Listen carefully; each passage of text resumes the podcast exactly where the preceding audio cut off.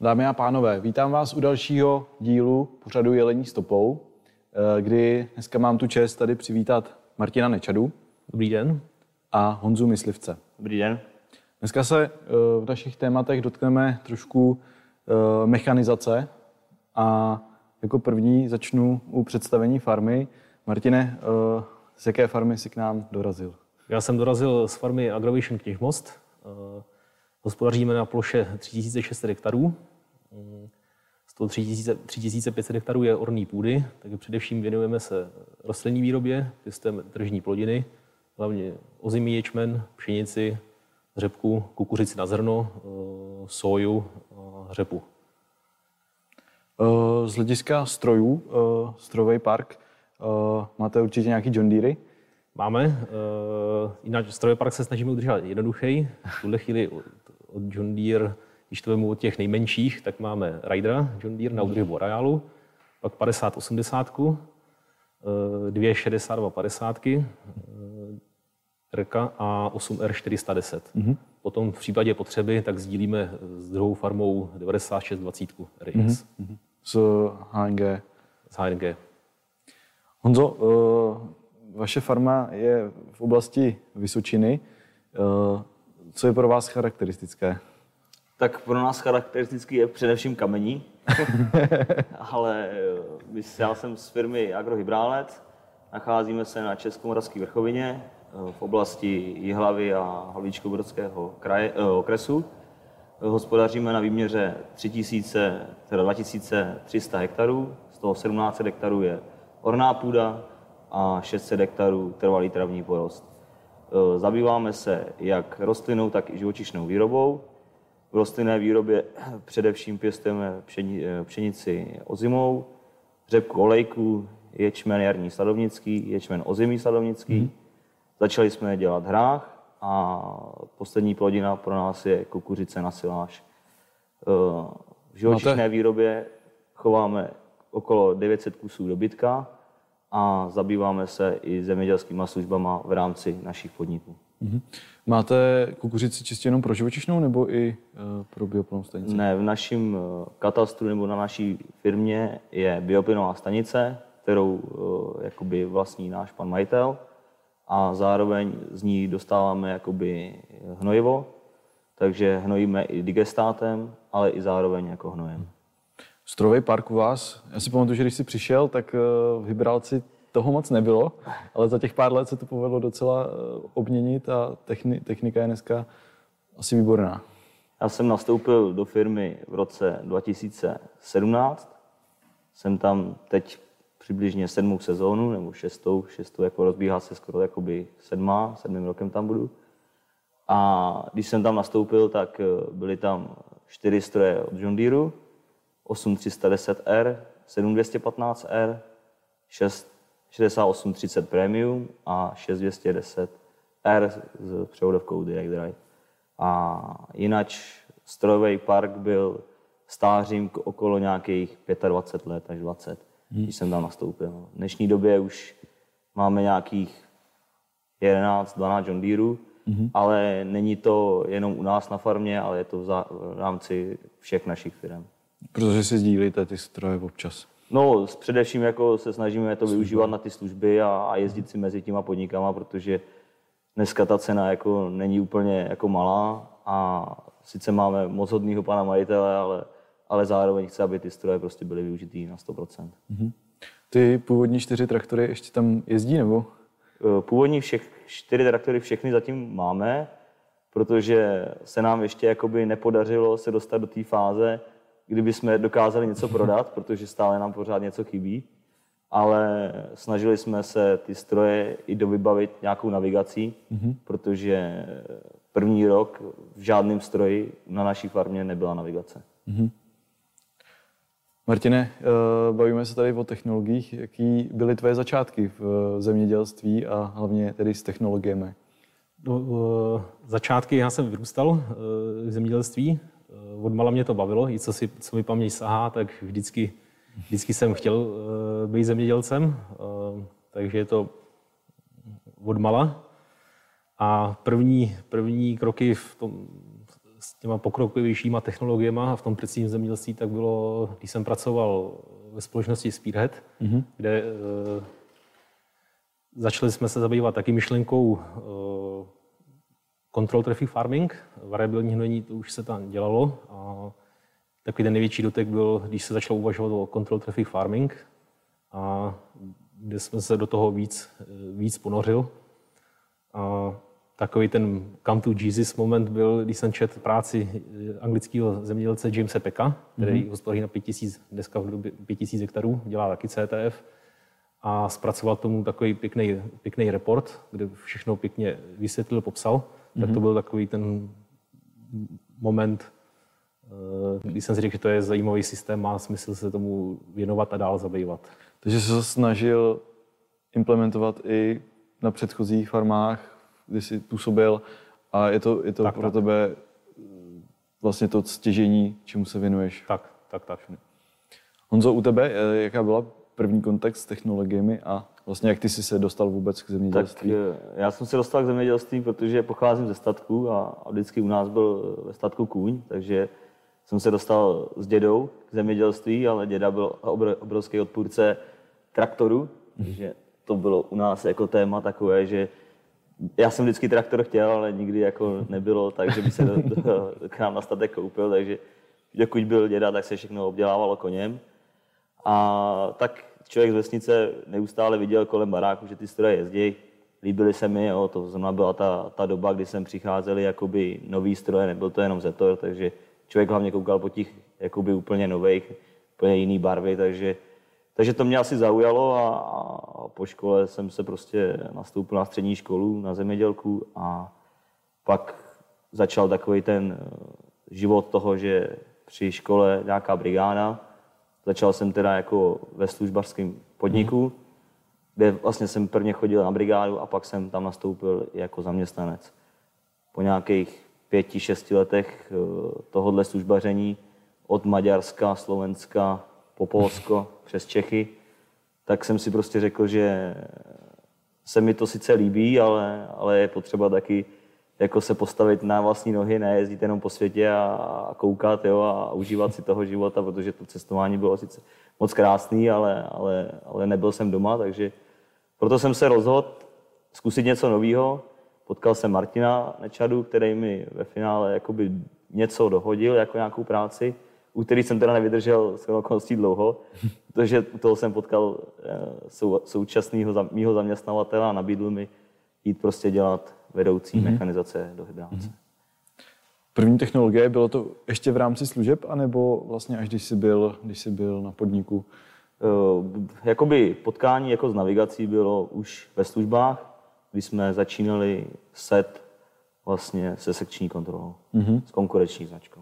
Mm-hmm. Uh, a potom hybrálci, když jsi přišel, první, první pro tebe byla vlastně ta navigace, že jsi začínal, nebo jak, jak vůbec bylo? První, první kontakt vlastně s navigací jako v hybrálci byl takový, že jsme pořídili samochodný postřikovač mm-hmm. John Deere 4040i, kde vlastně jsme nahrazovali starý, možná 12-14 let starý postřikovač, nevyhovující, kde teda, pardon, byla tam teda navigace taková ta, kdy tam běhaly ty diody jo, a, a on se do toho trefoval jo, a taková jako nějaká navigace tam byla, ale ale já dneska beru jako navigaci, která jako sama dokáže řídit. Jo. Samozřejmě to navigace byla, ale, ale to, pro mě je navigace to, jakoby, že to samo jede. A, takže to bylo s tím postříkovačem, kdy jsme ten stroj přivezli na dvůr, nějak jsme ho rozběhli a ten stroj si tam jako žil. Jo? A, a po nějaký době mě naštívil eh, obchodní zástupce z, z Višňovýho, Zdeněk Branč, eh, s Markem Fikejzem jako s produktovým manažerem postříkovači a začne mi tam ukazovat na počítači eh, GD-Link, jo, My Operation Center, co to všechno umí. A do dneška si pamatuju, když jsem jim říkal, že, že to není nic pro nás, že budeme rádi, když se k tomu třeba někdy za 10-15 let jako dostaneme a začneme s tím vůbec pracovat, protože pro mě to bylo úplně něco nepochopitelného, že, že tohle to budu jako potřebovat třeba za dva, za tři roky. A dneska už si bez toho jakoby nedokážu Dokážu si to představit, ale, ale je to hrozný pomocník té práci. Jo. I té kontrole a i to, že tím chlapům dokáže člověk poradit hned v daný moment, když teda sedí u počítače nebo i u toho mobilu, mm. což někdy je trošku složitý na tom mobilu, protože jeho většinou, když člověk jezdí nebo jede autem, tak je musí zastavit, jo, takže je to takový jako složitější z toho telefonu, ale, ale může jim pomoct de facto hned. No. Takže funkce vzdáleného přístupu na displeji stejně jako moje taky tvoje oblíbená. No, je, je, to, je to pro mě jako oblíbený, protože, nebo oblíbený. Já jsem vždycky rád, když mi ten chlap aspoň zavolá, jo, že prostě se na to nevykašle a aspoň má chuť jako prostě to řešit ten problém. Jo. Nejhorší problém je takový, nebo ten, pak je ten problém, který vlastně já pak třeba na konci dny zjist, dne zjistím, že, že tam neudělal to, co já jsem po něm chtěl a proč to neudělal. Jo. A, a, vlastně mohli jsme ten problém vyřešit na začátku řešíme ho na konci dne. Takže, ale říkám, tohle to se všechno jako relativně odbouralo a, a ty chlapy jako s tím jako umějí pracovat a, a i se snaží, jako, aby, to, aby to fungovalo. Martine, u vás eh, vlastně můžeme prozradit, že tenhle rok jsme vlastně představovali postřikovač, taky na John Deere navigaci změňovalo se to za předchozí model, teď ani si už nepamatuju, co tam předtím bylo, ale co pro vás byla hlavní ta motivace, že jste vlastně na starší postřikovač i tak mhm. se rozhodli vlastně vyměnit navigaci? Uh, byly to, takový ten moment byl i předchozí zkušenost uh, s John Deere autopilotem, jakou jsme měli, tak byl to spolehlivý, uh, spolehlivý autopilot a i podpora. Mm-hmm. Když je nějaký problém, zejména stane se to o víkendu, to, u toho John Deere je, ta podpora funguje, poradí a Eh, jsme schopni fungovat. U toho předchozího eh, měli jsme s ním, měli jsme s ním problémy. Mm-hmm. A druhá věc je i, co se mi líbí, i obsluhám je to uživatelsky mm, příjemný, intuitivní. jednoduchý, intuitivní, zvyká se na to dobře, takže byl to takový ten, to byl ten i systém, teda ten, ten moment, že to rozšíříme i na postříkovač. Hmm. Máte, vlastně využíváš i ty JD Link a zelenou, zelený ano, přístup? využívám. Eh, když vezmu celkově JD-Link i Operation Center využívám. Jedna věc je plánování práce, mm-hmm. plus to využívám i z toho agronomického hlediska, když chodím po polích, dělám si fotky, přiřazuju si eh, praporky, mm-hmm. když je nějaký, co vidím, nebo jinačí příprava, co, co potřebuju, tak mám to jako takový polní poznámky. Dělám si fotku, mám to označený, vidím, taky i z tohoto hlediska. Plus je i výhoda, když chodíme po polích ve více lidech, zeptá se někdo, co tam bylo, kdy hnojený, mám kompletní přehled, mm-hmm. co a jak jsme tam dělali. Eh, a to byl i ten moment potom teď s tím, no, teď s tím postříkovačem, že bude to i ta do dokumentace té aplikace práce. Eh, přípravků. Honzo, vy využíváte teďka uh, plánovač práce, novou funkci? My ho využíváme na 75 proti 5% farmách, protože hmm. na, na těchto farmách eh, máme stroje John Deere a na jedné farmě vůbec jako ani není ani jeden stroj, ale v těch farmách eh, teď z jara to funguje tak, že agron vytvoří mapu a posílá to do toho stroje přes hmm. ten work plan, který, který je funkční. Je to mně se to strašně líbí, trošku mě mrzí to, že, že ty chlapy trošku ztrácejí ten kontakt, jako něco v tím displeji hledat, ale zase jako je tam pak jako minimum těch chyb, že, že se tam dá něco jiného a, a prostě jako je to funkční a, a my s tím jako pracujeme jako, teď bych řekl, asi nejvíc. Jo? Samozřejmě přijde období, kdy to potřebovat nebudeme. Jo? Třeba za, až prostě se zaseje, tak jo, na, na tu dopravu té senáže to asi jako využívat mm-hmm. nebudeme, ale ale na všechny tady ty přípravy těch map a, a posílání pozemků, nebo i něk, někdy, když prostě tam chybí nahraná linka, tak to tam prostě člověk přes tohle to pošle a, mm-hmm. a je to tam prostě hned a ten chlap to vidí. Ještě když se vrátíme zpátky k těm strojům, u vás využívat, jste to vlastně asi, na autosetav jsme řešili první na kvadraku, e, na který jsme dali pasivní navádění. E, představil bys možná divákům tu technologii, za jakým účelem to bylo?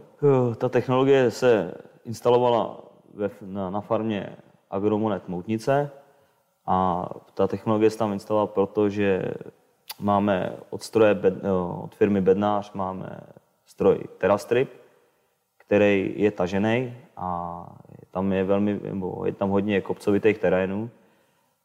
A je pak problém do těch drážek nebo do toho, co tam vytvoří ten Terastrip, aby se do toho ta sečka trefila. Protože my máme sečku taky taženou, na 75 čísel se potom seje a v těch kopcích nám to prostě utíkalo. Takže proto jsme vymýšleli technologii, která by nám zaznamenala tu linku přesně tam, kde je to těleso, které, které vytváří tu rýhu nebo i tu drážku, do které se potom seje.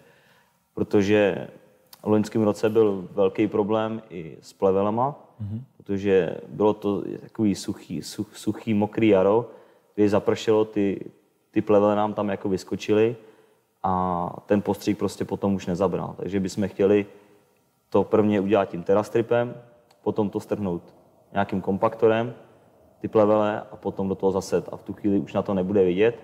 Takže máme takový, jako, že jsme jako takového risku, že, že tam vytvoříme ty linky a, a bude to fungovat a, a, když to fungovat nebude, tak mě asi někdo vyhodí, ale, ale jako sa, sa, sadil jsem na jednu kartu a, a doufám, že to jako, že to jako vyjde. No. A taky věřím té funkci autopad, takže...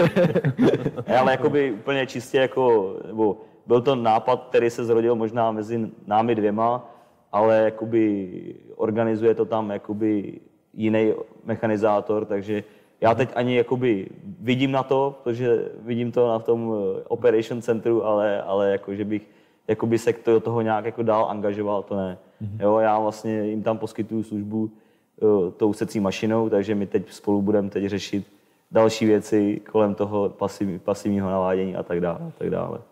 Už se těším na 20. Mám to zapsaný. Uh, trošku jsme se dotkli vlastně toho, že uh, se zaznamenává linie při, vlastně při uh, tom terastripu, při tom terastripování a přenáší se pak do, do secího stroje. Možná pro diváky včera vyšla nová funkce, která je, se jmenuje Data Sync Setup a vlastně přímo bezdrátově sdílí Eh, to, co se stane v tom prvním traktoru do toho druhého, bez nutnosti, bez nutnosti, eh, bez nutnosti vlastně nějakého přeposílávání nebo přenášení dat na USB flashce. To si myslím, že bude velká výhoda. Ale u vás, Martine, vy už máte linie na jednom místě delší dobu. Tak, tak. Eh, jsou vlastně na jednom místě od roku 2012. Pracujeme vlastně v rastru 12 metrů, je to, je to založené na stopci 6 mm-hmm. metrů. Bylo to vytvořené v jiném softwaru, ty linie byly optimalizované. Dneska vlastně pracujeme, máme teda RTK stanici jiný značky. Mm-hmm. Je fajn, že i John Deere je otevřený, takže není problém, ty autopiloty pracují, máme je připojený v té naší RTK stanici a pracují v tomhle režimu. A vlastně udržujete teda stále, stále směr, stálý kolejový řádky. Tak, tak. Snažíte se. Eh, jak vnímáš eh, ten, říkal jsi o rastru, eh, daří ano. se vám to vždycky, vždycky udržovat ten rastr? Má to, má to i různý specifika, takže i ten systém na příštěma rokama mm, prošel hmm. úpravama a úplně původně začínalo se v systému 3-metrový rozchod strojů, hmm. a v tu, za, eh, ten systém se teď změnil. Přišli jsme z důvodu jako jednoduchosti, eh, v tý, zejména kvůli přepravě na silnici, dosažení těch polí, tak se přešlo na eh, rozchod strojů 225. Mm-hmm.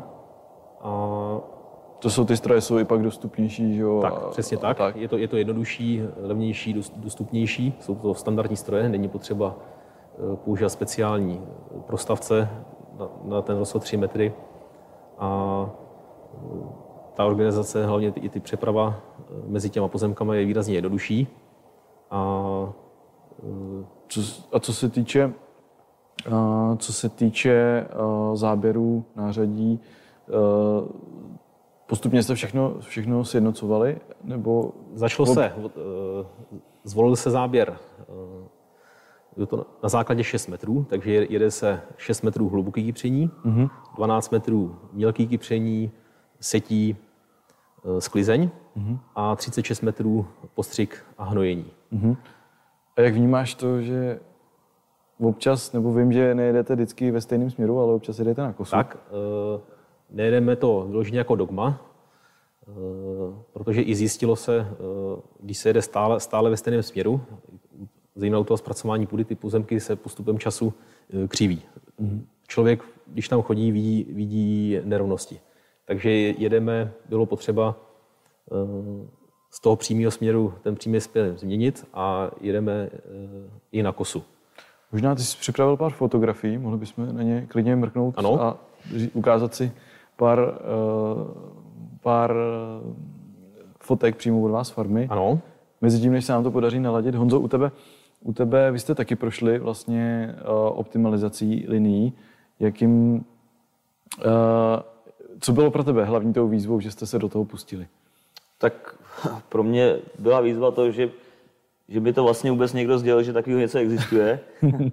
a začal jsem na tom přemýšlet, že je potřeba ten čas co nejvíce jakoby zkrátit jo, na těch polích, protože uh, čím víc prostě těch přejezdů nebo nechci říct, že otoček, jo? když prostě ten stroj jede na tu maximální záběr, na navigaci, tak uh, už tam pak není takový, za mě takový rozdíl, když jsme to spolu dělali ten první rok, tak uh, jsme podle toho fungovali, samozřejmě se nám změnila spousta pozemků, i tím, že jsme prostě některé pozemky vydali, někde vznikly nějaký remísky nebo pásy kolem vod, takže jsme od toho trošku, nechci, že ustoupili, ale, ale už jsme chytli ten směr, který jsme, který jsme tam nějaký začali.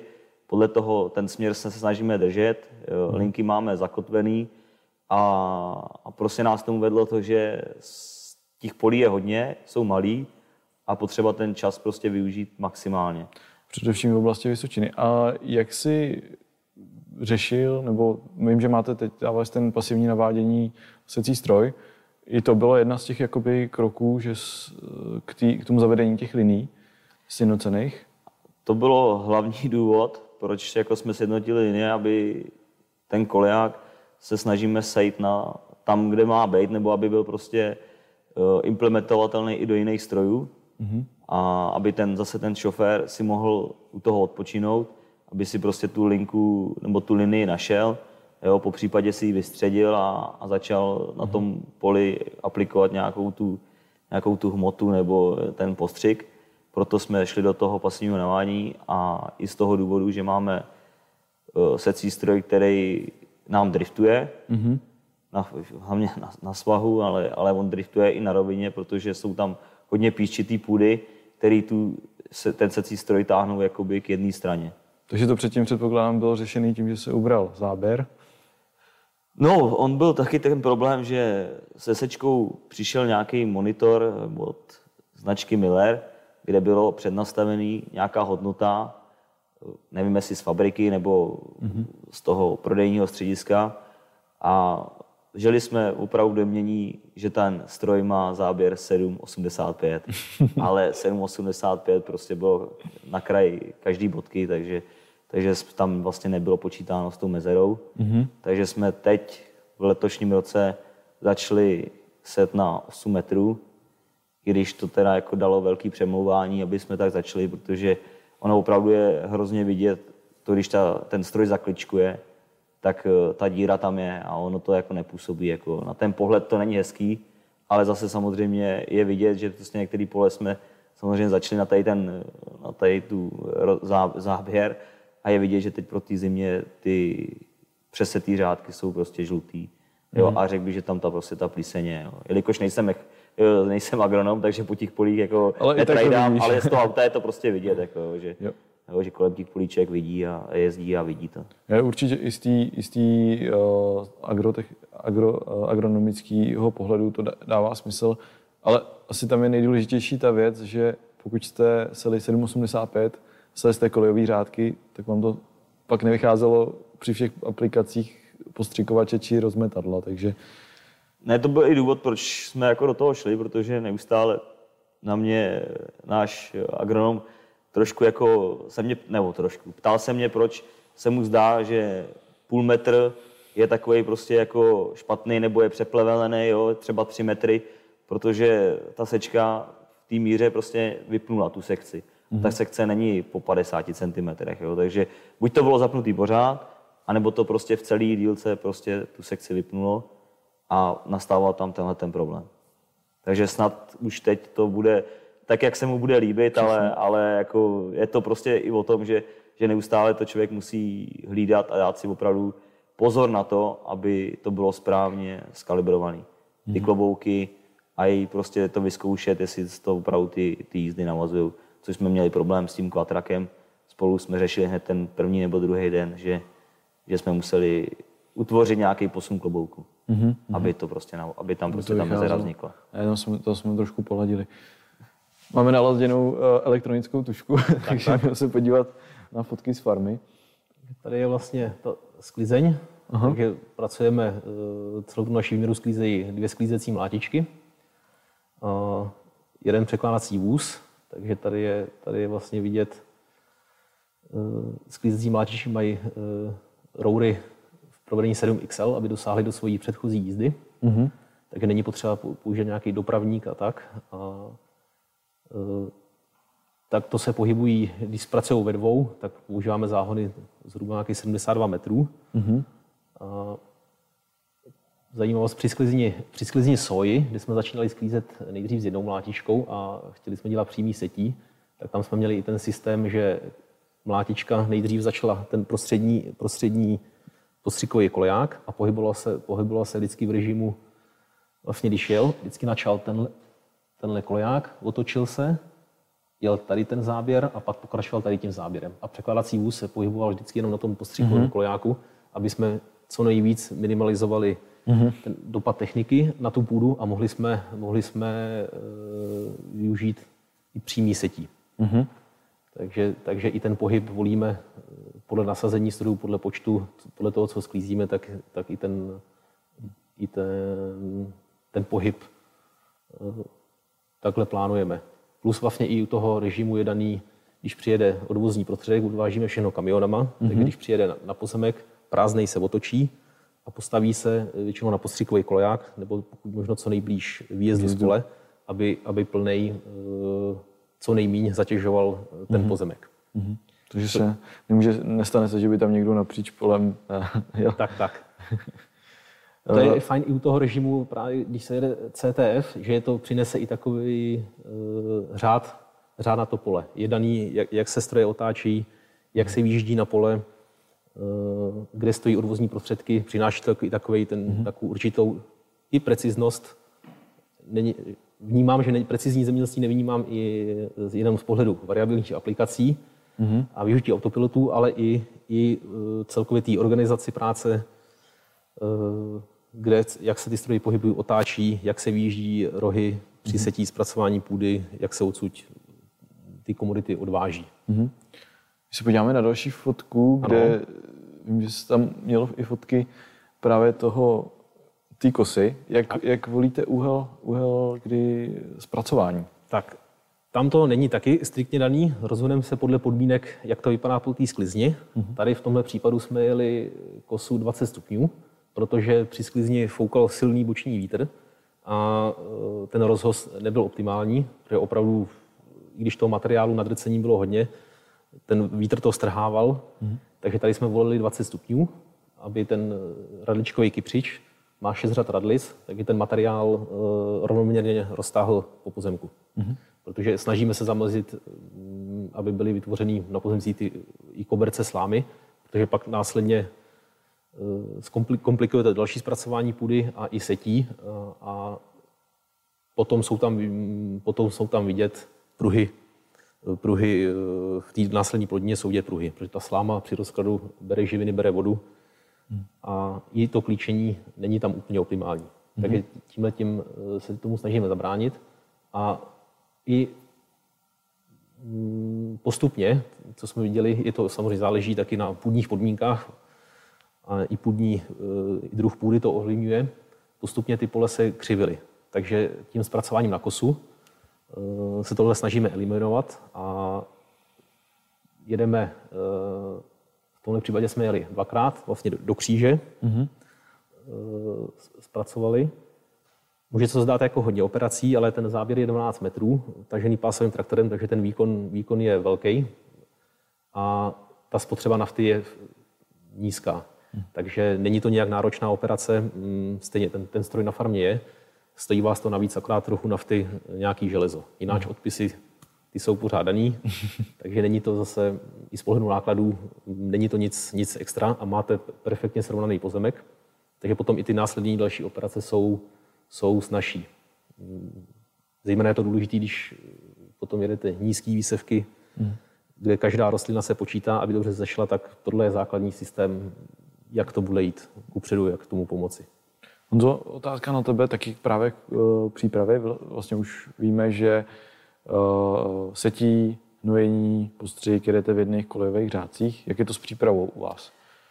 My jsme s přípravou teď eh, do posledka se snažili jakoby hloubkový kypření jet na kosu. Teď bychom se snažili to hloubkový kypření jet ve stejném směru, a pouze před setěvou přípravu jet na koso, aby se ty pozemky srovnaly. My zas úplně nemáme těžký půdy mm-hmm. na Vysočině, že by se ta hruda nerozpadla po zimě, takže my zas úplně nemáme problém tak jako s eh, nějakým, jako, jak bych to nazval, eh, nerovnostma nebo dírama, jo, co tam vytvoří ten, ten podrývák, protože když je ta půda těžká, tak tam vznikne nějaký kráter, že jo, když to opravdu je utužený, nebo tam vzniknou nějaký velký hrudy, takže s tím těmi problém nemáme. I občas nám tam zachumelí, zmrzne, takže se ty hrudy, když tam nějaký vzniknou, tak se rozpadnou. Ale máme spíš právě problém s tím kamením a chtěli bychom docílit toho, aby ty pole právě byly co nejrovnější před tím setím, aby se to, i když je potřeba to uválet, tak aby se to prostě některé ty kameny zaválely. Aby se dobře sklízelo. Samozřejmě. Aby se dobře sklízelo. a když teda nedej bože to lehne, tak aby to ten kombajn jako posek. No. Jo, jo. Uh, potom další fotku od vás, tak tam... To, tady jsem bral tady ještě to jo. 6R, 60 a 50R, to je posklizní řepky, kde pracujeme, uh, to je vlastně jediný případ, kdy využíváme talířový podmítač, mm-hmm. aby se ty stonky nařezaly, takže bez problému s tím pracuje 250 koňový traktor. V tomhle případě jezdíme, jeli jsme taky na kosu, aby jsme docílili lepšího, rovnějšího nařezání. Mm-hmm. A e, tady... Vý, vý, výkonnost, je 250, 215 je dostatečná, že Vy jste, tak. já vím, že jste zkoušeli i větší stroje.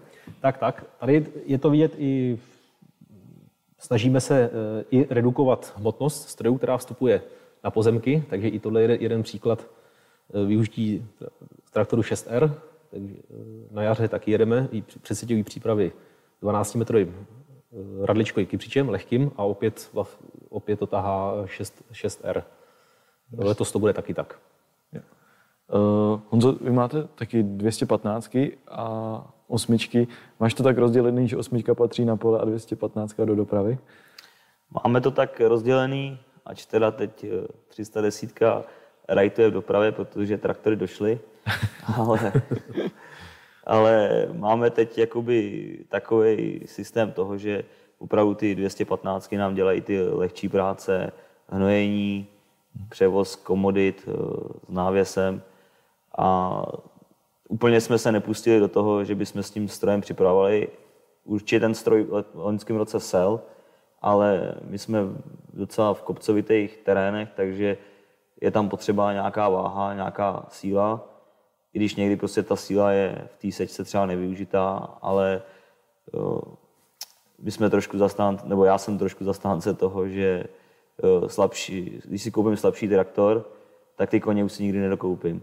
Se silnějším traktorem můžu jet jo, s menším strojem, ale, ale se slabým traktorem, s velkým strojem nepojedu. Ale vlastně v předchozích letech jsme seli s 310 a dneska sejeme se 410 mm-hmm. a pohybujeme se dneska kolem té spotřeby nafty na ten hektar 3,6 litrů při setí a s tou 310 jsme byli někde 4,8. Hmm. Tam takže je ta úspora byla znát, velká. Tam si zná ten generační posun té E23, že jo, z předchozího PowerShiftu.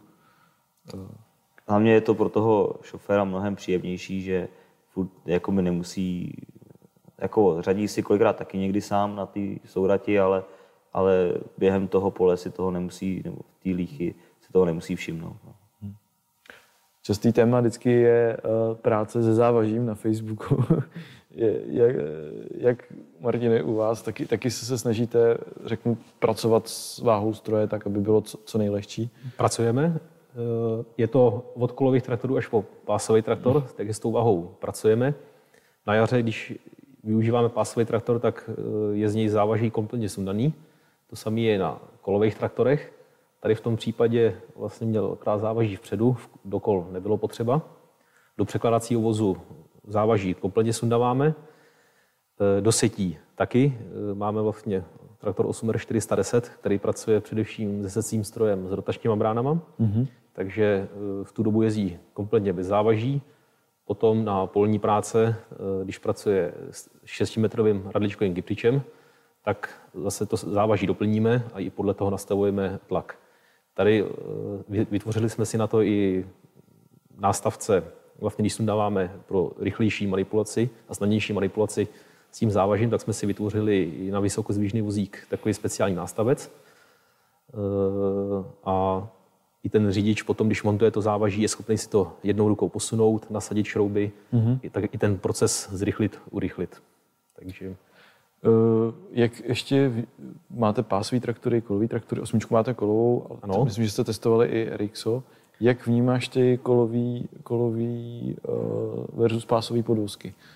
Tak uh, my se snažíme, tak, my se snažíme uh, ty traktory kombinovat a koukáme vlastně i z pohledu těch nákladů a potom i na ten následný prodej.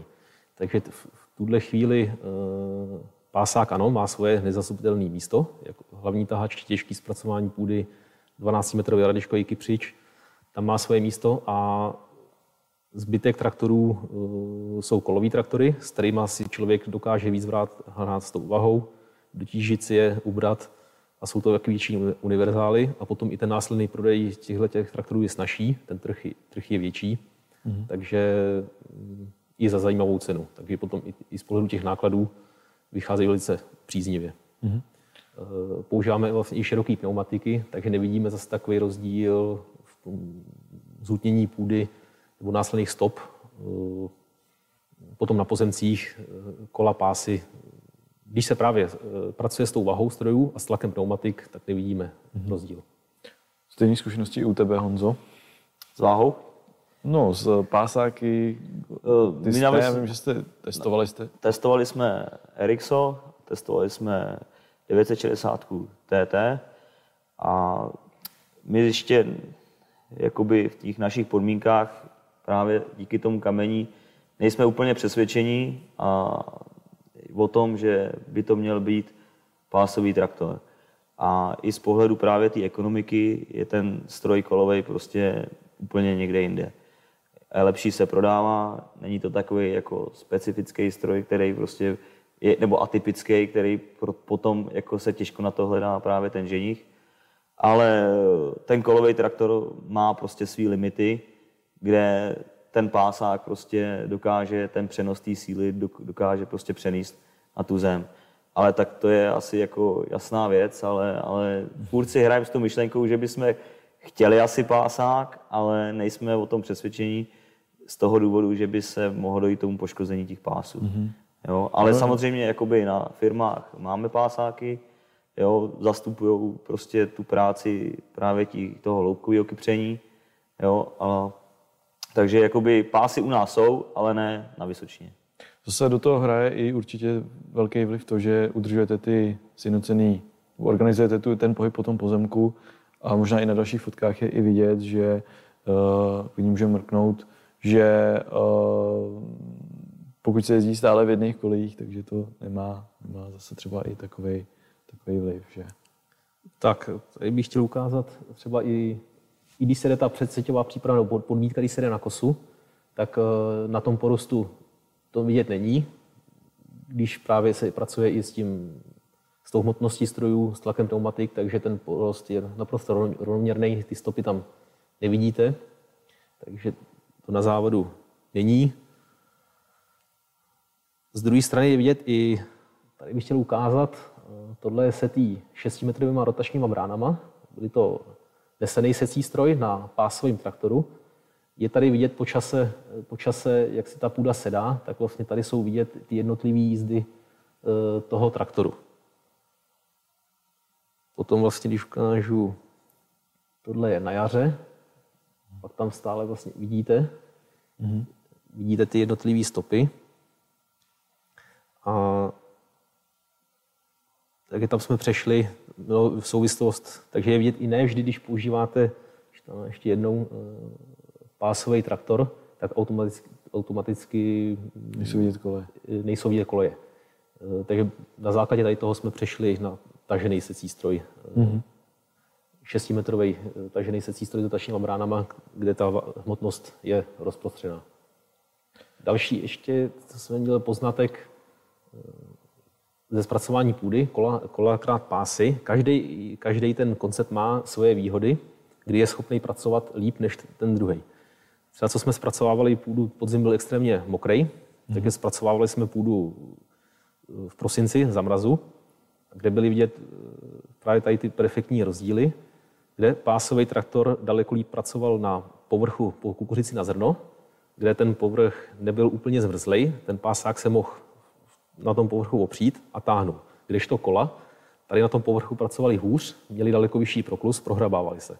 Na druhou stranu pásový traktor pracoval hůř po, po sklizni cukrový řepy, kde ten povrch byl kompletně promrzlej a on, on neměl šanci se opřít, trochu aspoň do té půdy se máčknout a opřít. A tady na tom povrchu zase pracovali líp eh, kola.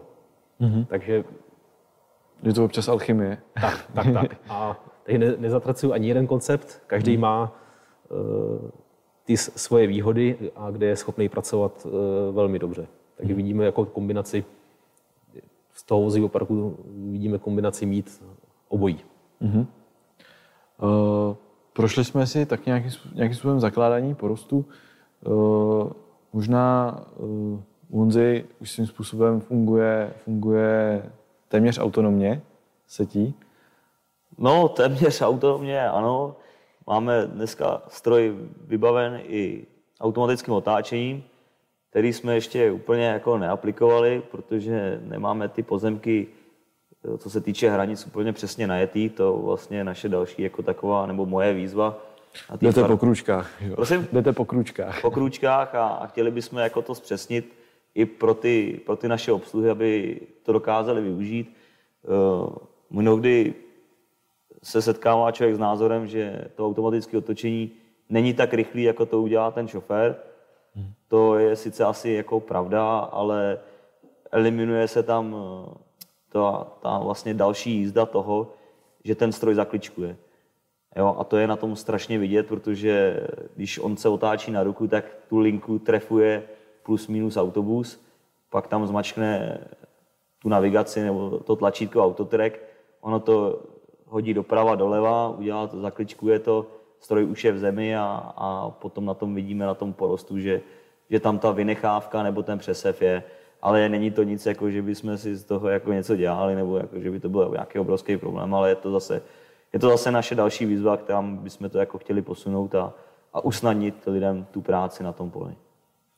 John Deere uh, vlastně v Americe testuje autonomní stroj a Martin, jsi jeden z mála lidí v České republice, který má trošku zkušenosti s nějakou pokročilejší robotizaci. Možná jenom nějakých pár informací, jaký je tvůj první náhled uh, od vás, uh, jak, jak to vnímáte? Dneska nej, nebo největší výzvou v tuhle chvíli nejsou už ty autoploty, to už je v celku vyřešený, i ta, jako ten hardware, ty stroje jsou osvědčený. Největší výzvou eh, pro tu auto, auto, autonomizaci zemědělství bude vlastně velikost pozemků a jejich tvar. Když to eh, teď vlastně vidíme i snahy ty pozemky dělit, zmenšovat a to přináší výzvy i tady pro ty, tady pro ty stroje, kde eh, a ještě jsou i sloupy elektrického vedení hmm. a tak, kde vlastně tohle ty stroje se to musí naučit. Je zatím ještě obrovský kus práce, ale je vidět i, to, i, ta, i ty snahy o to ulehčení té práce, ale i tu pozici té obsluhy, obsluhy mm, nebo ta obsluha techniky se vyvíjí a i jak se vyvíjí společnost, protože i vidíme eh, dnešní generace zem, nastupující zemědělců nebo pracovníků nech, moc nechtějí, nechtějí trávit čas v kabině toho, toho stroje. A takže takhle se to přesouvá. Eh, Vidím, největší, největší výzvou do budoucna bude právě ten tvar, tvar pozemků a následná legislativa. Mm-hmm. bych zmínil i třeba současná legislativa, kde jsou potřeba vlastně úhory a pásy. My jsme vlastně zvolili systém. Jedna věc je ty pásy kolem vody, ale i úhory. Jsme udělali pásy kolem remízů, kolem lesů. Jsme teď vyčlenili pásy a pro nás to znamená, že ty předchozí, tu předchozí historii od roku 2012, jak se jezdí ve stejných stopách, tak nyní musíme o těch 6 metrů odskočit. Mm-hmm. A bude to tam, když vezmu jednu zkušenost, na dvou pozemcích jsme ten směr obdělávání měnili a dneska i po čtyřech letech je tam vidět, ty historické pojezdy jsou tam stále vidět. Mm-hmm. Takže tohle nás čeká i letošní sezóně a od příští sezóny, že musíme odskočit a ty, ty pásy budou tam vidět. Snažíte se i ty pozemky nějakým způsobem spravidelňovat eh, kvůli tomu, kvůli té autonomii? Ano. Eh, z hlediska automatizace, autonomizace eh, jedna věc a i teď, když jsme vyčlenovali pozemky do úhoru, tak jsme k tomu přistupovali taky tak, že i ty členitý pozemky nepravidelné tvary, tak jsme se snažili napřímit. Mm-hmm. Tak takový ty břicha odsekli a i ty pozemky napřím, na, napřímovali. Jak vypadá první, když se přijede z pole uh, traktorista, který je, jezdí, uh, jezdí s autonomním traktorem, nebo který má na starosti autonomní traktor a který, který uh, dneska klasický traktor. Teď tam rozdíly, rozdíly, rozdíly byly. Vlastně eh, ta obsluha traktoru ten na, na, konci, na konci směny vyleze v celku čistý, uh, odpočatý. Kolem toho autonomního stroje vlastně celý den byl tak docela únava byla znát. ne, určitě to budou, to budou určitě jako výzvy pro další lety, protože samozřejmě, jak jsme se bavili i před vysíláním, že je to výzva nejenom sladit kvalitní obsluhu, ale i kvalitní stroj. Že Honzo? No, dneska vždycky ten úspěch, nebo u nás na té farmě, je, není to jenom o těch strojích nebo o těch vedoucích, ale je to i o těch zaměstnancích, kteří s těma strojema jezdí. A, a hlavně důležité je prostě je to, nechci, že naučit, oni se to ve finále naučí sami, jo, že prostě začnou ty, ty věci v tím využívat. Ano, stává se nám u některých lidí, že to třeba i jeden čas bojkotovali, posetí mi tu navigaci přines do kanceláře a řekl mi, už mám zase to, už to nepotřebuju, ale, ale jakoby v 90% dneska už ty chlapy, když jim to nefunguje, tak volají, že s tím nějaký problém je a že, že jim to nefunguje a co, mám, co mají jakoby dělat, ale jakoby říkám, tom, dneska ta, ta navigace se stala součástí toho stroje, jo, už dneska stroj neobjednáváme bez navigace, ty chlapi se s tím naučili, je to teda v některých právě těch případech jako těžký s tou, třeba s tím pasinováním, že už to není jenom úkon toho nastavit eh, kalibraci, otočit se, znovu jakoby to potvrdit, jo, mám hotovo, jedu, že jo. jo. Dneska, dneska je to i o tom, o tý zpřesnit tu kalibraci, která, která mnohdy jakoby pak eh, je ta kvalita na tom poli vidět. Mm-hmm. Jo, není tam právě ten přesep, nebo se neujíždí znova to, to zasetý, a právě na ty chlapy je potřeba jít spíš pomalejc.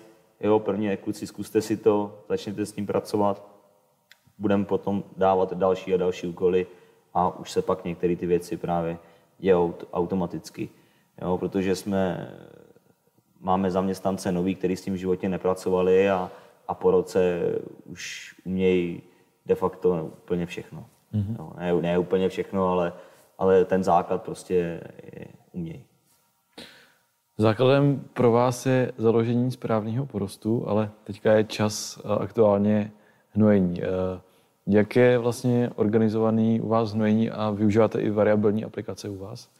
Eh, využíváme, ačkoliv nejedeme je úplně na 100% a paušálně variabilní aplikace. Variabilní aplikaci řešíme Eh, když máme nějaký problém na poli. Eh, když máme, měli jsme v loňské sezóně při přípravě naloupali se hroudy. Měli jsme ten pozemek, byl značně variabilní, v těch, v těch zónách s hroudama bylo horší scházení, byl tam slabší porost, takže na jaře, na jaře jsme k tomu přistoupili variabilníma aplikacema.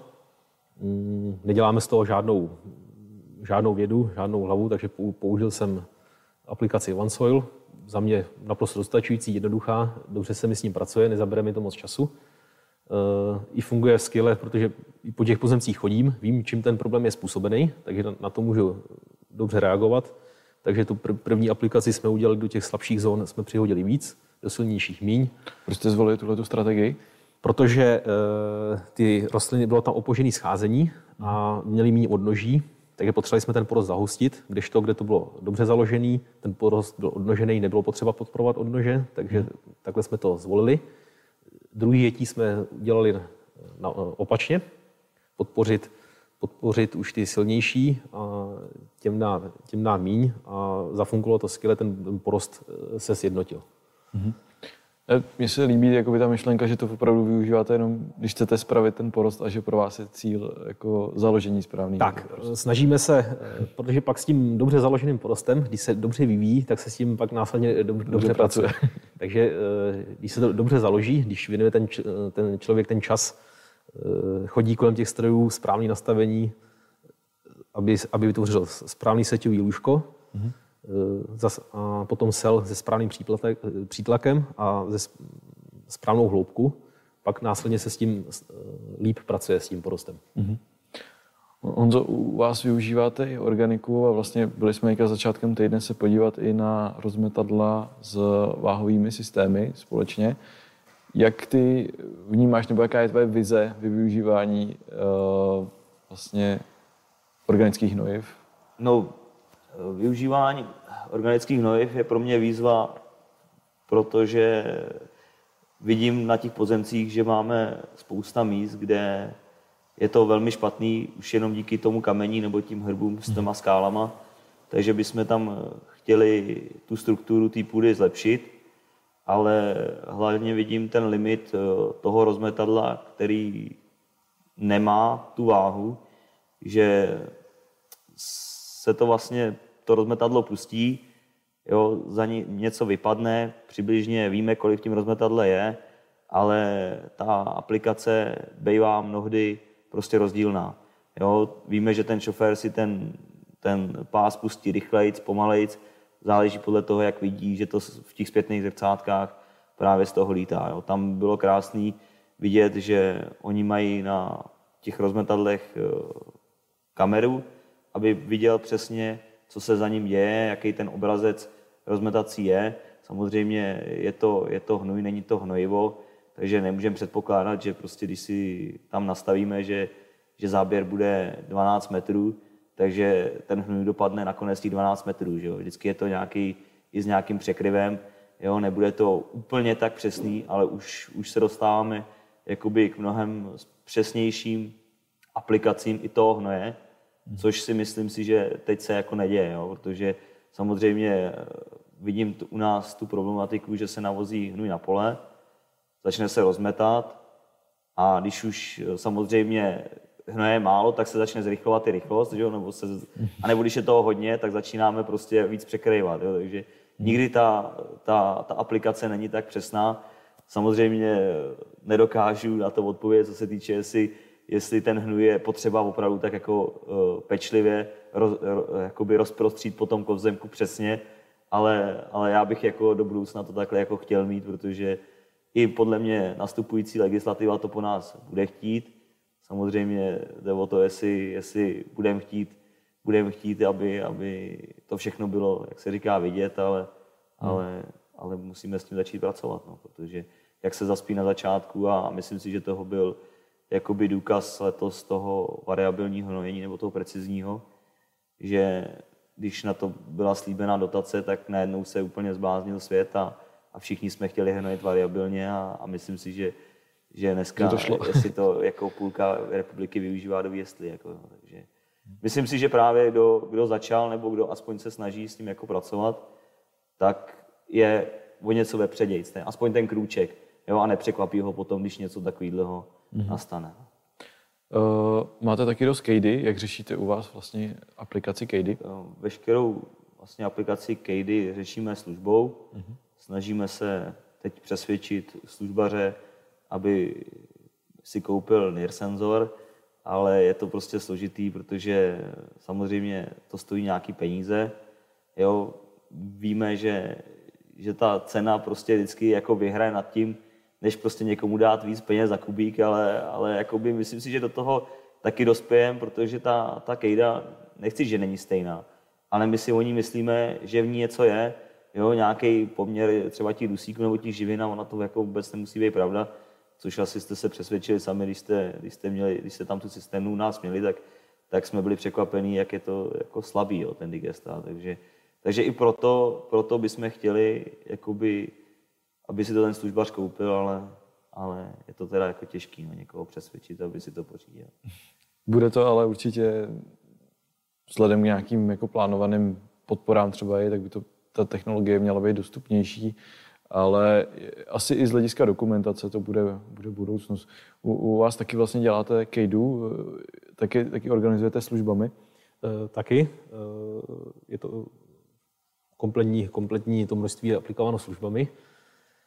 My u toho, e, když vlastně plánujeme e, ten vývoz nebo ten, ten pohyb po poli, takže vycházíme zase, že jdeme control traffic farming a pro nás takový ten, když, když plánu ten vývoz, tak vím, jak jsou dlouhý ty pozemky a přizpůsobuju tu dávku vlastně volím podle toho, aby ten aplikátor byl schopný ten pozemek buď přejet, přejet, anebo hmm. aspoň doje, dojet zpát, uh, tam a zpátky vrátit se, aby plnil vždycky na stejném místě. Hmm. Takže mm, tady pak do toho vstupuje, když, když právě přemýšlím o NIR senzoru, je fajn, vlastně vidím mám první dokumentovaný živiny, vidím ten rozbor, ale eh, tak je to ve vztahu v tom, že budu končit, když budu aplikovat třeba podle dusíku, eh, vychází mi to, že pak budu končit na různých, eh, vždycky, vždycky v jiném místě a pak kus jet doplnění a, a tak. Je to zajímavá pak věc, jak to organizovat. Jak to organizovat. To je, jsou dvě, jsou dvě varianty. Že? Ono dneska vlastně jde jezdit a zaznamenávat ty data a pak je vzít a vytvořit jako předpisovou mapu pro průmyslový hnojivo. To je to, vyro, takhle to, vyro. to si myslím, tak. že bude taková cesta, bude právě třeba hmm. Možná u vás, když potřebujete, nebo když držíte ty, ty kolejové řádky a ale je to, je to o tom hledání, o hledání těch tak, cest. Tak, tak. Blížíme se ke konci hospodářského roku a přichází sklizeň. Eh, vlastně máte už řadu let eh, kombajn řady T eh, v Hybrálci. Jaký, jaká vlastně, jak, jakým způsobem pracujete s datama z té sklízecí mlátičky a i možná, jaký je dneska u vás požadavek na ty službaře? No, požadavek je takový, že se snažíme jako s tím NIR senzorem přimět ty službaře, aby si pořídili ty výnosové mapy. Samozřejmě už dneska na trhu ty firmy jsou, Eh, ale z našich těch službařů to půlka má a půlka nemá. Jo, takže letosním roce jsme se zaměřili na to, aby, aby jsme z toho nějaký ty výstupy měli, protože jeden ten kombajn prostě bohužel té výměře, co se u nás klízí, nebo kdy ty žněb jakoby vypuknou, je to prostě málo. Jo, protože my jsme poměrně dost vysoko, co se týče nadmorské vejšky, jsme nějaký 680 až nebo 550 až 680 metrů nad mořem, takže taková ta sklízeň začíná někdy kolem 5. srpna a jsou roky, kdy se to táhne až třeba do 10. září a, a je potřeba prostě to sklidit v nějaké kvalitě a, a co nejrychleji. Takže proto, proto nejsme schopni tím jedním kombajnem posít třeba více jak těch 250 hektarů na té naší výměře a je to prostě, těch dat je strašně málo. Jo, 250 hektarů, když ten, každý, ten rok jede prostě ten kombajn po každý jiný pozemek, tak je to třeba jednou za čtyři roky z toho máme nějaký výstup a ještě, ještě tak jakoby nepravidelný, jo, protože většinou jezdí ve dvojici na to pole a je to, je to pro nás jakoby taky právě ta výzva toho, když už teda hnojíme variabilně, aby jsme měli nějakou tu zpětnou vazbu, jo, protože děláme něco a nemáme tu kontrolu. Mm-hmm. Jo, takže proto se budeme snažit v letošním roce ty data pozbírat. Eh, bude to asi kumšt, protože něco budou New Hollandy, něco budou Class a něco bude John Deere. Takže to bude všechno spojit v operačním středisku. Tak určitě, jako, určitě tady jsou jako borci v naší republice, kteří to zvládnou, ale, ale já jsem to jako v životě ještě jako eh, nedělal nebo takhle nesjednocoval, takže bude to asi pro mě jako trošku jako zážitek, ale, ale vždycky je to o tom, aby to někdo mi předved nebo ukázal a pak už, pak už to jde jako tak nějak samo. No. Problém bude podle mě i s tím, že ty, to určitě problém bude, že ty formáty nejsou stejný a pak třeba tam zadat aspoň stejný, třeba ten eh, hektolitrovku, nebo aby jsme prostě všichni, koeficient. Jo, aby prostě všichni měli stejný. Samozřejmě hmm. jde to i v tím My John Deere prostě, nebo Operation Center upravit, ten výnos, ono se to pak přepočítá, ale, ale za mě je to tak strašně pomalý, že to bych seděl snad týden. Jako. Hmm. Když to začne předělávat ty data nebo přepisovat, tak, tak to jako poměrně dlouho trvá. Hmm. Martine, u vás jaká je problematika s výnosovými datama? V tuhle chvíli je eh, nezbíráme. Další věci i z hlediska i toho času. Potom bylo by potřeba je i ty data taky učesat, mm-hmm. upravit. Já vlastně nemám zase na to tolik prostoru, protože potom pužních my jdeme, nebo sklízí se do toho zpracování půdy, eh, setí řepky, ještě v tu dobu aplikace kejdy, aplikace výpalků, eh, do sejme řepky hned se jde setí meziplodin, pak už začíná sklizeň soji, kukuřic a člověk se nezastaví a najednou, najednou je konec roku. Takže v tomhle tom... Že byste potřebovali JD Link a eh, automaticky to by, tak, automatizovat. Uh, I vlastně mlátičky, aby měli John Deere, to, to, by, to, by, to by pomohlo. Což se mi líbí v celku toho, toho systému John Deere, že je uživatelsky příjemný a hodně těch věcí jednoduše urychluje. Hmm. To, je, to, to se mi líbí. A, takže z hlediska i těch map teda netvoříme, ale zase i při té sklizni já tam trávím hodně času na poli, takže i, i člověk z toho kombajnu má přehled, ví, ví, jak to, ví, jak to vypadá, ale samozřejmě mm, určitě do budoucna eh, ty data budou se sbírat a, a čím víc se s tím pracovat. Tak. Čím víc dat, tím, tím lepší. Tak, tak. Blížíme se ke konci naší diskuze a koukal jsem, že tady máme jednu otázku a možná trošku aktuální, ale na kterou možná nebude chtít odpovědět, ale jak je váš názor na regenerativní zemědělství? Uh, zajím, je hodně, hodně věcí, kolem se to čet, eh, zajímá mě to. Eh, z hlediska bylo i zajímavý, když jsem čet Eh, než se tady ten pojem hodně rozšířil, tak eh, když jsem se zajímal i hodně o přímý setí a noutil, tak se i opět jeden farmář z Anglie, eh, který dělá noutil a dělá přímý setí, tak to bylo tuším před šesti, šesti lety, tak se zajím, právě byl zajímavý mm, ten výklad, výklad toho zemědělství, že, že mluví se, že půdoochranný, půdoochranný technologie jsou jakoby konzervační zemědělství. A on se zamýšlel nad tím významem těch slov, že vlastně konzervovat znamená něco jenom udržet, nebo hmm. udržitelný zemědělství, který je často taky skloňovaný, že ten, že ten význam slov eh, je jenom něco udržet stávající stav, ale že do budoucna bude potřeba se chovat jinak, tak právě použil taky ten výraz, že by to bylo spíš regenerativní. Mm-hmm. Takže mm, určitě je to, je to zajímavá cesta. Eh, nejde to určitě na to najet přes noc. Mm-hmm.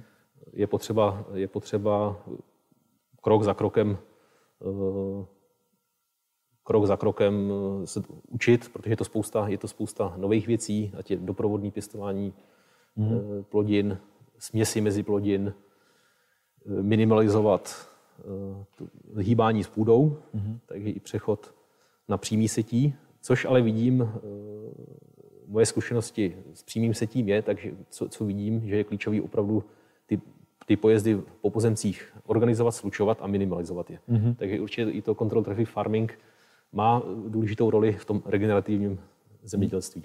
No, jak je možná důležitý i říct, že spoustu zemědělců, se kterými já jsem se bavil, nebo když se řekne tohle slovo, tak si představují jako zatravnění všeho a, a ne, ne to. Ono to tak není, že jo? Ono tak, je to využívání právě mezi plodin a vlastně uh, snaží se zlepšit ty struktury půdy, struktury půdy. a využívání těch synergií rostlin, to dopro- doprovodní pěstování a, a podpořit nebo využi- právě i využívání těch jednotlivých synergií těch, těch plodin, plus i zajímavý eh, do toho zakomponovala živočišnou výrobu. Je vidět v Americe, v tom, v tom středozápadě, v té oblasti toho kukuřičného pásu, eh, že i farmáři využívají eh, pasou, pasou vlastně skot na těch meziplodinách.